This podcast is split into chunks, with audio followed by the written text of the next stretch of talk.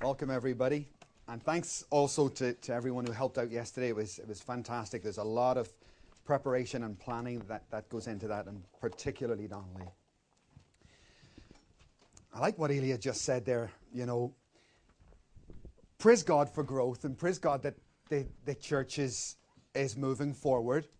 I, I once heard Woody Allen commenting on a film that he once made, and the film was a rip roaring success, a box office smash. And they were interviewing him and they were saying, Gosh, you must be over the moon. And Woody Allen was saying, No. He said, But, you know, you're a box office hitting this, that, and the other. He's saying, No. and the interviewer said, Why?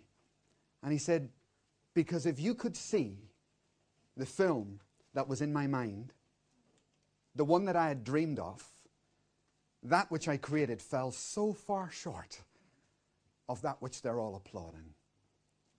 And sometimes I think God must feel like that as, as He looks at us, as He looks at you, His creation, the one for whom He took on a cross, the one for whom He gladly, happily bled and died. As He looks at me, I wonder what He sees, and I wonder how far short I actually fall in reality. And that's what I want to look at for the next few weeks, several weeks, is real genuine change. Me, you, not being the person that we were, and how to get there. How do we get to that place of, of metamorphosis, that place that God promises us? All of us can change from glory to glory, from faith to faith. And I've just been studying this in the recent past, and I found three particular scriptures that I want to start this morning with. The first one is in the book of Proverbs. It says this As a man thinketh in his heart, so is he. And you know what that means? It means that you will never surpass what you think of yourself. You will never be able to go beyond in the practical your, the limitations that you place upon yourself and your mind. As you think of yourself, that's as far as you're going to go. That's all you're ever going to be. Limitations are placed in the mind. As a man thinketh of himself, so is he. So are you. Secondly, in the book of Romans, it says, the carnal mind is death, but the spiritual mind is not just life, but it's life and peace. And then almost there's a conclusion. You know, if you study the book of Romans, which is where Paul really explains what's happened to you right? He goes through the gospel. He explains the history of Israel. And he travels all the way through Romans, right up to chapter 8, uh, sorry, chapter 12. And in verse 1, he comes to the great conclusion. Do you know what the conclusion is? he talks about Israel. He talks about Jesus coming. He talks about his ransom on the cross for you. But that's not his conclusion. He travels all the way through. And the ultimate pinnacle for Paul is this he says, Now do you get it? Therefore, he says, you're only going to be transformed by the renewing of your mind. Now that the cross's work is done in your life, the actual transformation takes place here in my mind, in your mind. And if your mind doesn't change, guess what? As a man thinketh, so he is. If your thinking is not changing, neither are you. If the way you think of yourself is not changing, neither are you. If the way you're perceiving God is not changing, neither are you. There has been an enormous amount of teaching recently, the last decade, say, on the tongue and the mind. Joyce Meyer's famous book there, The Battlefield of the Mind. But hey, do you know what, guys? In comparison to the amount of teaching that the church has had, the change that's actually taken place is abysmal. Amen? We have been stuffed with the Word of God like no prior generation before us. We have been absolutely, it's been laid before us, a complete banquet. And particularly on this subject of thought, of the way we think of ourselves, of the way we see God, of the way we see life, yet the amount of change is dreadful. And that's what I want to talk about for a few weeks to come, is dealing with specific mindsets that I know I have and that I've been foolish to keep them. Eh, you know, in Luke's Gospel, chapter 10, verse 27, Jesus said this You must love the Lord your God with all your heart, soul, strength, and mind. I've got to love the Lord with my mind. Now, I can understand loving someone with your heart. That's easy to understand. We, we say that every day. I can sort of understand loving someone with my strength. How do you do that? You know, mm, love you, love you. You know? But lo- lo- loving someone with my mind, how does that work? How am I ever going to love God with my mind? Well, I guess through serious changes, through looking at my thinking, because obviously there's some parts of my thinking that uh, stifle my progression as a Christian. There's some parts of my thinking, the old me, that just simply has to go. But before we look at that, I want to just uh, make very clear the power of your mind. Okay? Don't underestimate the power, the force that your mind is over your whole life. Take a look at this list. The Bible says that your mind affects your health. That's what's called psychosomatic illnesses, right? And this is very common today. People would have no problem understanding that, but it's been in your Bible for generations. Proverbs 17, verse 22 A cheerful heart makes good medicine, but a crushed spirit dries up the bones. And another place it says, Anger and bitterness will rot your bones. So you see, attitudes, mental, you know, things that go on can make you sick, physically sick. Your thinking affects your health. 50% of all illnesses treated on earth are stress related.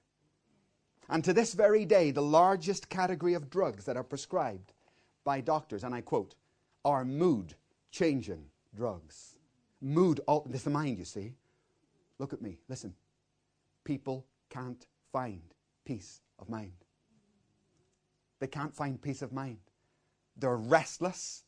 They're tossing and turning all night. There's no peace in there. The carnal mind is death, but the spiritual mind is life and peace. And they will never find peace. You can't get it from a bottle, you can't get it from a pill.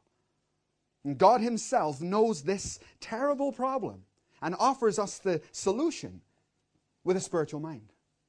By changing our mind and going through this process, which is good news. Your health will be directly affected by your thinking and by your speech, incidentally. Your confidence is directly affected by your thinking. What you think of yourself, whether you like it or not, the amount of confidence you have is largely built up by those around you. If a child is, is growing up and all they get is praise and well done and affirmation, that child will have great confidence, no problem in life, and will probably sail through and be a great encourager to others. But if you didn't get that as a child, you will lack confidence. It's a real irony, isn't it? The confidence I have was given to me by others, by and large. It's what they've said to me. It's the things I've taken in. Now, you can take in negative things too. So you need to look back and do some self analysis over your background. Because you can overcome that. You can break free. Even if you were put down as a child, you're born again now. It's a fresh start. You can start to believe what God says about you. Your health, your confidence, and our very conduct comes out of our mind. Jesus said in Luke 6:43 that the good man brings out evil from the evil stored up in him. It's inside him, he's saying. It's inside the cup. And he says the wicked person brings forth uh, evil from the wickedness stored up in him. It's inside him. Right? You think it first, and then you work out those evil deeds. So your health, your confidence, your conduct, all of these things are mental and affected greatly by the way we think. See, God can bring great blessing to you. But can you move with it? Can you move with the times? Amen. We're a fast moving church. I hope you can cope with that. I hope you can keep pace with that. What if God starts opening new doors? What if He calls you to do something? Yes, you to do something. Something different. You know, there was a, family in England, a pastor started to visit them. Their home was an absolute mess. They never cleaned up. The house was a disaster. They had newspapers up against the window and all the rest of it. And he started to work with them to try and get them some personal hygiene. But the mother in that house, her mother died. And her mother left them her house. Now, her house was immaculate, beautiful. And this family were over the moon. They thought, praise God, God's blessed us. We're moving into something new. And of course, the pastor warned them now listen, you're going to have to change your ways. God has blessed you indeed, but that's going to mean change. Get ready. This is what you're going to have to do. The first thing that family did was they brought three pups. And they moved into that house. And as a pastor, well, you can figure it out yourself. Took only a matter of weeks. And that was just as bad as that. You see, you can pray for blessing. And God can bring that blessing. But how able, how ready are we to co- conduct? You see, their location changed, but their thinking didn't. Their location changed, but their conduct didn't. They were just the same people in a different location, and everything worked out the same. So our conduct comes from our sexual behavior. Indeed, this is in Romans, isn't it? It says that God, in fact, turned to that. You'll see it there. Romans chapter 1 and verse 28. I'll read it to you. Furthermore, since they did not think, it's in the mind. Furthermore, since they did not think it worthwhile to retain the knowledge of God, he gave them over to a depraved mind. God is talking about depraved sexual behavior, and he says it, it originated in the mind. So you see, your very sexual conduct comes out of your thinking, comes out of your mind. Health, confidence, conduct, sexual behavior, even your finances, friends. You know, this is a fact, and I'm sure you've probably heard it before. They, they did a 20 year study in Canada with people who had won more than a million dollars. And over the 20 years of the people that they studied and they researched their lives, 90% of those who won more than a million had nothing to show 20 years later. 90%. wow! That's mad. How can that happen? It happens because they have the money of a millionaire, but not the mind. Right? They've got the finance in the bank, but they can't control it. Didn't mature with the process. And so it is with us. We've got to grow up on finances, change our thinking with regards to money. Amen. Amen. And lastly, achievements. As we said at the beginning, as a man thinketh in his heart, so is he. And whether you like it or not, or whether you understand it or not, believe me, you are limited by your own thinking. You see the power of a Christian? Do you know your power? It's released when you focus. It's released in your focus in life. The strength of a Christian is in what they focus on. And the devil loves to give you confusion. Like we had the baptisms yesterday. So often when people come and they say, I want to get baptized, and it's like three months to the baptism, so often people get taken away in relationships, careers. Oh, I can't make it, changed my mind, they're gone lost their focus. And it's a very common trick of the devil. Do you know, the, the, the, he's called the Lion of Judah, Jesus. And a lion is a mighty, mighty, mighty beast. But even I could control a lion. All I've got to do is walk into a lion's den. This'll do. Just hold that up. You've seen it, haven't you, on the circuses? All a man has to do is just walk in like that, and the lion won't move. And you know why? Because a lion is made to focus on one thing. And as long as the lion tamer has a chair with four legs, old Clarence there starts to spin around and look, and he can't figure out what to do. You see? You can disable that mighty beast just with four little points, and he can't make his mind up, and down goes the lion. Well, I hope I'm not like that. Hope the devil doesn't confuse me or get me to lose my focus because that's what it is, folks. Your, your strength is in your focus and you need to keep it. So you can begin to see how strong an effect the mind has in your life. And these are biblical, by the way. You can get references galore for them. But not just that. Our mind is formed by our background, by your childhood, your whole thinking, the way you were brought up. You were framed. You were raised in some culture somewhere, good and bad mixed in there, your childhood. affect your thinking. Your parents and how they were to you. I've seen some absolutely awful parents, I can tell you. Some dreadful parents that all they ever said was, you know, putting their kids. It's unbelievable. Terrible. Because that's how they were raised, right? And generation to generation. So your parents affect your thinking, your school, your education, your social environment, the very area in which you are raised will affect your mind. We worked in one of the worst areas in, in Dublin. And I remember we had many youth coming, and in the middle of those youth, there was this guy called Chris. Now, Chris was a statesman, but he didn't behave like it. He behaved like a yob. But Chris was a statesman. Chris had authority, natural leadership, and all the, he wasn't that big, but all the gangs followed Chris. And Chris would come in and he was quite good with us. He controlled the gangs and he didn't mess about when they were in our center and stuff like that. But many times I would say to Chris, you know, Chris, man, God has, God, God has made you for a purpose. But he couldn't see it because of the area, because of the place that he was born. All they did was break windows, light fires, drink. And so that was, but in there, there was that man that you could see.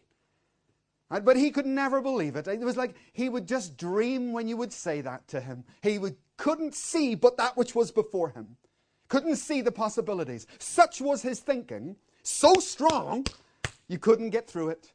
In fact, many years passed, I hadn't seen him, and he wandered into another church we had in Dublin. He hadn't changed a bit. He was the same young hooligan wandering around the city, and all that potential was because of one thing bad parents in a bad area. And so he had never moved on from it. He was stuck. His thinking had limited his progression. And yet, you know, if you, if he had a Bible, he could have got over all that. God can change all that. Listen to me, please. You had an upbringing. Your thinking was framed, right? All through your childhood, your education, your parents, all of those influences, negative and positive. And then what happened? You got saved. You got saved and you came in here with all of that. It's like bags, you know. We're here, boom. Bags full of good and bad, negative and positive. And when you get saved, you need to start to do a bit of, you know, sifting, a bit of throwing out. But it doesn't happen. It doesn't happen. It's like a, you know, there's a lot of bad stuff in there. It's like a baby with a dirty nappy when you get saved. But salvation, often what people want is another nappy on top. Don't start dabbling with the things that are wrong with me. Don't start pointing. You can't do that. You get another nappy. You know what you're going to want? Another nappy. And then you're going to want another nappy. But what we've got to do is get that thing off, right? Completely off. You know, when you got saved, we, we are body, soul, and spirit. But if you don't change your mind yourself, it's not going to change. You know, when you got saved, God did his part. His part is your spirit. Your spirit was dead. Before you repented of your sin, your spirit is, is biblically dead. But God's part is this it's the spirit, not the mind. So, what God did is He breathed His life into you. Your spirit comes to life. But then in the next line, He says, Right, it's over to you. He doesn't deal with the mind. You do. And the truth is, most people get saved they're born again in the Spirit, but their thinking never changes. And so, their life never changes. Their habits never change. Their levels of, of ministry or experience in the kingdom or power or faith never change. Because they don't do their part. They get stuck, right? In old habits. I'm not, by the way, please listen to me. I'm not saying you don't love the Lord. That's not what I'm saying. I'm just saying you love the Lord with all your heart, not your mind. And so Christ commands us to love us with our heart, our soul, our strength, and our mind. And we can only do that if we change our thinking.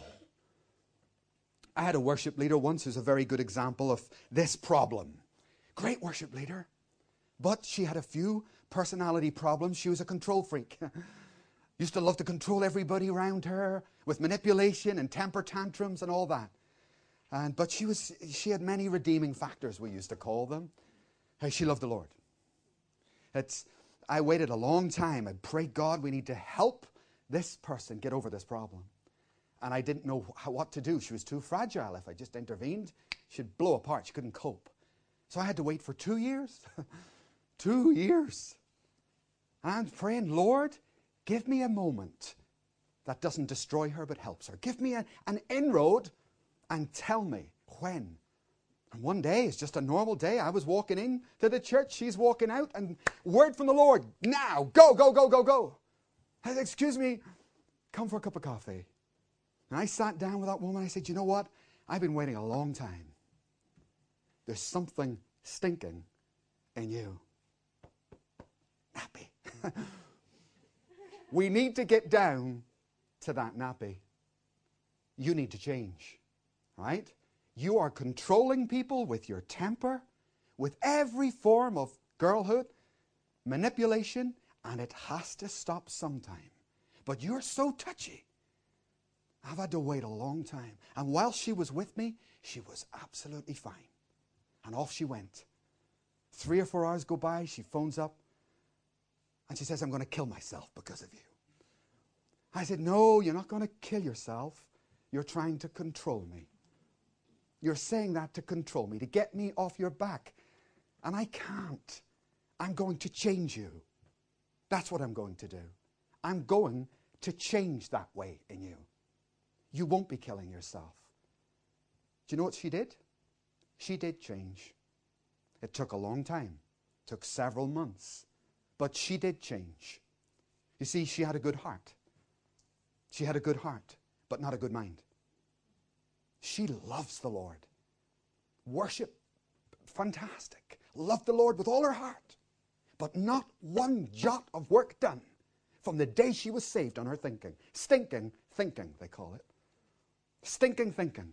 And so she would come to church and worship, but there was no change. And God, his, his direction was to get in there and to bring her out. How much has your thinking changed? Over the years. Look back on your life and ask yourself how you were thinking when you got saved and how am I thinking now? It's a difficult question to answer. How can I change my thinking, right? Very difficult, actually. I think these are just four steps for today, just things to look at, things to talk about. Firstly, I would say my thinking will be changed as I spend time in God's presence. Time, especially alone, at home, go in, close the door, and spend time in God's presence. Now, let me explain something here, particularly to those of you in leadership, worship teams, or any other ministry here, the street preachers. Listen to me, please. Pastors, listen. The anointing doesn't change you, right? The presence of God changes you. These are two completely different things. The anointing is that which remains within you. It's that which God gives you for task. He gives you that. It's, it's an empowerment, right? But it doesn't change you. So Eileen here, Eileen, excuse me for using you as an example, but last Sunday was a very good example. Last Sunday morning, Chris and Eileen came in, and you know what it's like. They're busy putting bags down, sort out Natanya, get up here. And Eileen was stressed, and she got the guitar on. Boom. The anointing filled the place. So quick. It's like a light switch. Boom. One minute, I'm all flustered, I'm all over the place. Next minute, right there in the presence of God. Right? That's your anointing. That's fine. That's what it's for. The Spirit of the sovereign Lord uh, is upon me because He has anointed me to do. To do, not change. Right? So every Sunday, Eileen, for example, you can come in here and minister under the anointing, but you won't change because the anointing doesn't change you. Or Danya, you can go down on the street and you can get up on that ladder. That's the anointing on you. But it doesn't change you. So all the ministry in the world doesn't change. What does change me then? The presence of God. And that's a different thing. Sometimes you're in a church and there's been no breakthrough, maybe in the worship, and you're sitting there and you can't hear anything, but you can see maybe that the guy on the stage is all right. You're sitting there and you're thinking, well, he seems fine, you know? He's anointed. But if there's no presence, there's no hearing, there's no change. I am changed in your presence, Lord.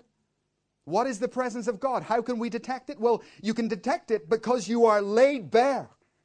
You know what it's like. Someone, you know, up here leading worship or something, and all of a sudden the presence of God comes in, and you are you just make yourself so vulnerable. You open up your gates, you let God in, and He starts to indeed change the nappy. He starts to put His finger on things. I need to change this in you. And you're willing because in His presence, I am changed. I'm just saying. Some people get saved, don't change their thinking, minister under the anointing for 20 years, but they're not one jot changed. So don't be fooled. Right? You can love the God, you can love God with all your heart. And I'm sure you do. But there's more to it than that. God wants us to love Him with all of our minds, all of our strength, all of our soul. And these are different things and they require different processes in us. So, firstly, I would say, especially to the leadership, to those of you in ministry, just leave the anointing to God. That's, that's His bit. As 1 John says, the anointing remains within you. That's not a problem. The problem is you at home. Get on your face. And th- those of you, especially in worship, and especially now, get on your face at home and seek God. Those of you in the street ministry, don't just live out of your anointing. Be changed in the presence of God. Amen. Secondly, you need to feed your mind on good things. You know, in Jeremiah, there's a, a terrible scripture. I remember to this day the first time I heard it. And God says this Jeremiah cries out the prophet to Israel. And God says, I gave them a fountain of living water to drink from.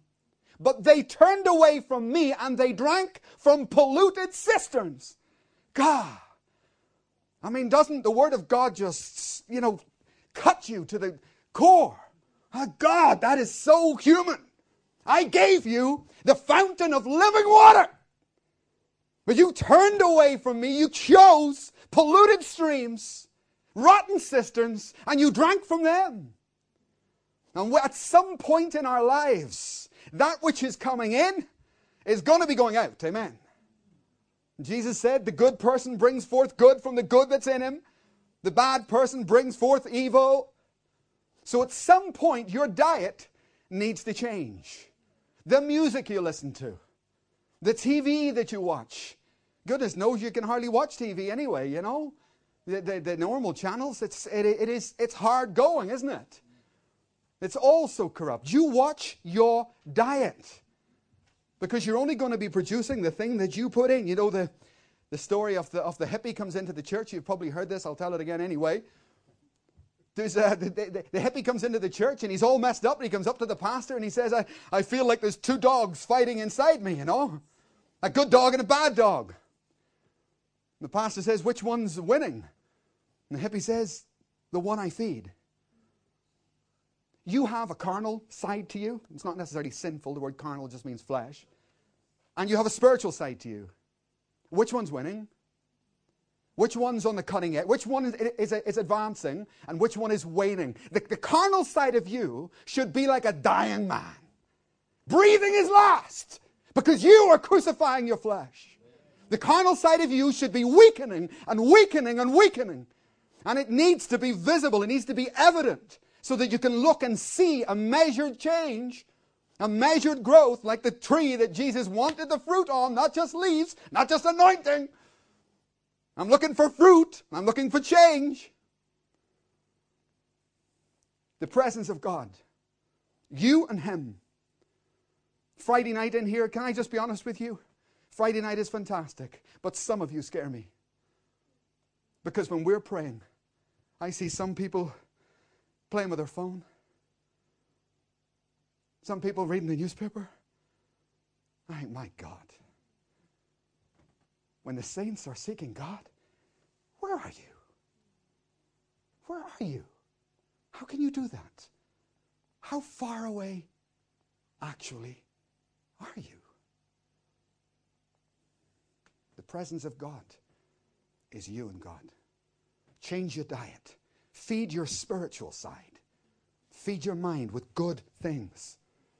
Thirdly, take, begin to develop a good habit and that is of taking every thought captive that doesn't line up with what you now know.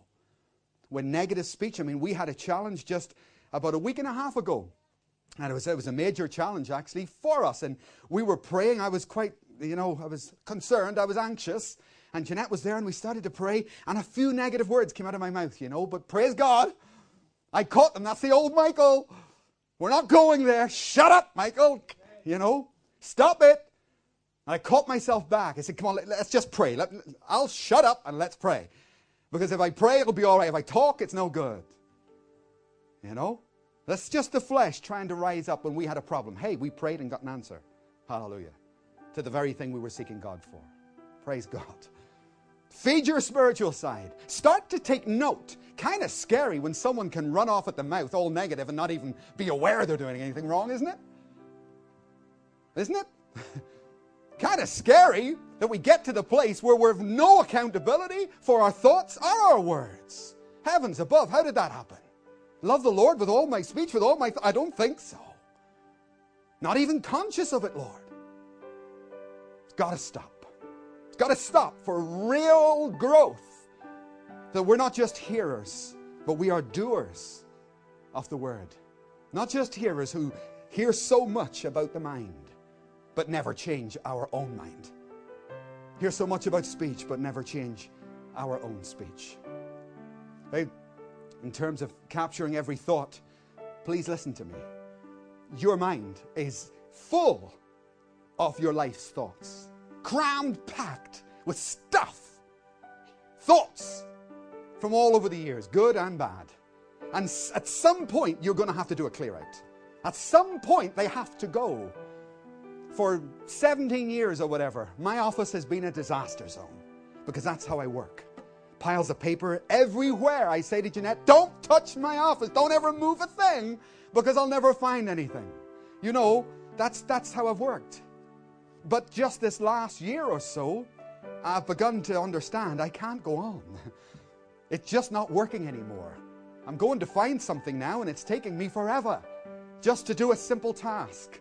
So a few months back, I changed that nappy in my life. And that was not easy, I can tell you. I went into to my office and I looked and I said, Right, what's the old stuff? What's the stuff I don't need? And as I began to sort, something became very clear to me. Ah, this is the stuff I need for the future. And that's the stuff that was all about the past. And I went to wherever and I bought boxes and I boxed all the old stuff up some of it I threw out, some of it I just put in storage. But the day came when I was actually able to walk into my office and think, the past is gone. And there's room for the future. And everything I look at concerns where I'm going, not where I've been. And Jeanette came in, you know. I finished, said, Come here, look, look. Uh, that's it. Done. And she walked in and she looked around my office. Now, she works in the room next door to me. That's chaos in there. Right? There's more handbags. No, let's not go there. So, she comes out of her room, you know, climbs out of it, comes into my room, and she looks around, and a look of complete envy covered her face. And she looked around and she said, If only I could get organized like that. But you won't throw out that old stuff. She won't. you know what women are like? She will not, when I clean, let's not go there, but when I, when I clean up, when I've got a black bag, she's running around. What are you putting in that bag? What are you throwing out? She will not let go. Now it's limiting, you see. It's, it's the same principle with your thoughts. If you are going to nurse all, you know, some people have pet worries, pet concerns, pet anxieties, and they, they bring them out when they get home and stroke them like a cat. You know? This is my little pet thing. And a negative thing. But it needs to go. Time to clear out, flush our mind. Right? Everything from the past that's negative's got to go. And make room for all the good stuff of God that He can build you and make you and change you into wherever He is taking you. Do you know, listen to me. Funny, but it's not that funny. You know what James says in the book of James? It says, The double minded person shall receive Nothing. And do you know what that is? It's the person who's got both the old and the new. The person who won't let go of those old thoughts, those old ways, and tries to bring in the new. There's no room. Your focus is all over the place. At some point in your life, you need to make your mind up. Which is it? Right? Which, whose side are you on? And at some point, you need to say, right, it's clear out time. It's clear out time in my mind and clear out time in my speech. Things are going to change from this point on. Amen? How do we change our thinking? We're going to look at it for several weeks. First, every one of us spend personal time with God, the presence of God, especially those of you in leadership here. Feed your mind intentionally, deliberately on good things. Learn and start to develop the habit of taking every thought captive that you know doesn't line up with the Word of God. Don't entertain, is the way Paul puts it. Don't entertain negativity. And lastly, we need to start to learn to live out of God's absolutes. And by that I mean that, you know, particularly in Pastor Fred and Parveen's congregation, there's many people argue there that, you know, you can never know the truth. You can never know what's true and what's a lie. Nobody really understands. Nobody really knows. And, and Fred and Praveen have to fight hard to say, yes, we do know. Yes, we do know. We do know what the truth is. Jesus is the way, the truth, and the life. There is a way for you to know. It's not confusing, right? Confusion is not of the Lord, right? It's not the four legs of the stool, but one clear vision, clear perception in you for your future, right? And that only comes when we declutter. And many people live at that, that, that confused state, and that's no good. Live out of God's absolutes. The Bible says, what is it? Peter says, He who speaks should speak as he speaks the oracles of God. Right? In other words, it's concrete, it's clear. And the devil loves to make you feel shaky, unstable, rocky. And the person who feels unrocky, do you know what they'll do? They'll lean on other things. They'll go to relationships or a pub or whatever, going for something other than the Lord because you're not confident in Him as your foundation. Oh, yeah, the devil likes to rock your foundations, amen? And try and shake you. That's what we, to counteract that, we need to learn to live out of the absolutes of God. And by that I mean your, your mind can play tricks on you. Maybe you're praying and you think, oh, I feel like God is a million miles away. Do you? What's that? The Bible says that He will never leave you and never forsake you. So tell me, why do you feel like it's your thinking, is it? The Bible is the absolute of God, and He says He will never leave you. So if your thinking is telling you that He's miles away, take it captive, right? Live out of the absolutes of God. When something comes your way, a challenge, a, a new challenge to you, and you start to say, I can't do it, live out of the scriptures that say, I can do all things through Christ. Amen? I want you to be open. I want you to be very vulnerable over this next little while. Because each week I want to bring in several different things that mindsets, typical mindsets that block Christians from progressing in their lives. And the same hat won't fit everybody. But we can learn from them and we can help others then when we see those particular problems. So you stay open as we begin just the procedure of loving God, not just with our hearts, but with all of our mind, all of our strength, and all of our soul, as He has told us to. Just invite the worship team.